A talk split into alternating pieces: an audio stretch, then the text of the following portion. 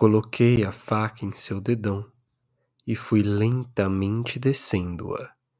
Dois, três, cinco dedos foram indo.